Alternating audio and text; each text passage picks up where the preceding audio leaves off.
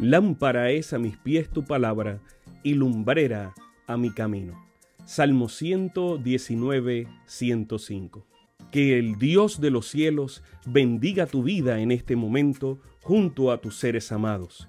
Bienvenidos a un espacio de inspiración bíblica donde su corazón será lleno de esperanza. Como un regalo de la Iglesia Adventista del Séptimo Día de King, Texas, compartimos la lectura devocional para adultos correspondiente a este bendecido día. Pablo, reavivado por una pasión. Autor, Pastor Bruno Razo. Que Dios te colme de misericordias en este preciso instante. Oremos.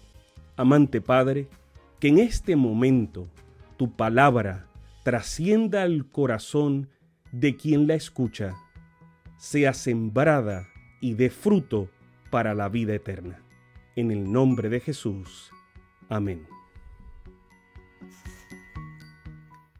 Buenos días. El devocional del día de hoy, 17 de octubre del 2021, lleva como título Ejercicios Vitales y el versículo se encuentra en 1 Timoteo 4, 7 y 8 y dice, Ejercítate para la piedad, porque el ejercicio corporal para poco es provechoso, pero la piedad para todo aprovecha pues tiene promesa de esta vida presente y de la venidera.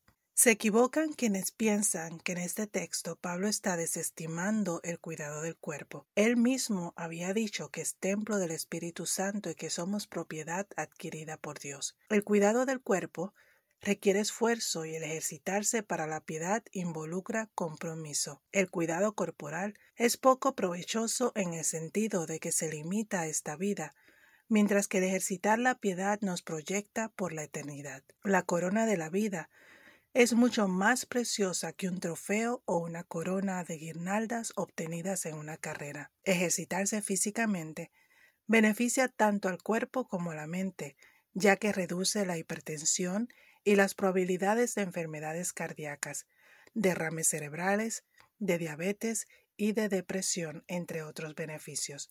La Organización Mundial de la Salud recomienda 150 minutos a la semana de actividad física ligera o moderada. Aquí les brindo algunos consejos para comenzar con la actividad física. Encuentra un lugar adecuado para practicar actividad física, como parques, plazas y similares. Luego, comienza con una actividad que no requiera una buena forma física.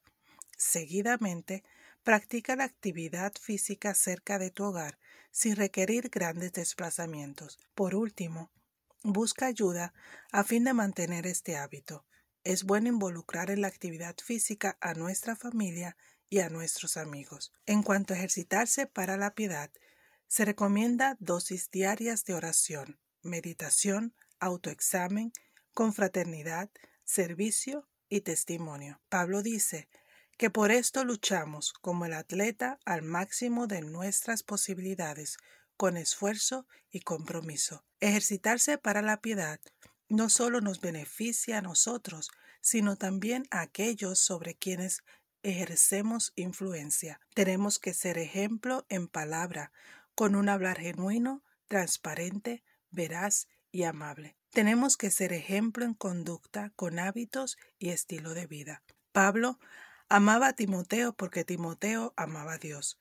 Su inteligente conocimiento de la piedad experimental y de la verdad le daba distinción e influencia. La influencia moral de su hogar es sólida, no caprichosa, ni impulsiva, ni variable. La palabra de Dios era la regla que guiaba a Timoteo. Hagamos ejercicios físicos y de piedad. Son vitales para el cuerpo y el alma, para esta vida y para la eternidad.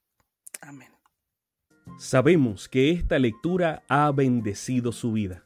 Compártala, compártala con alguien más e invítele a suscribirse en nuestro canal para mayor bendición.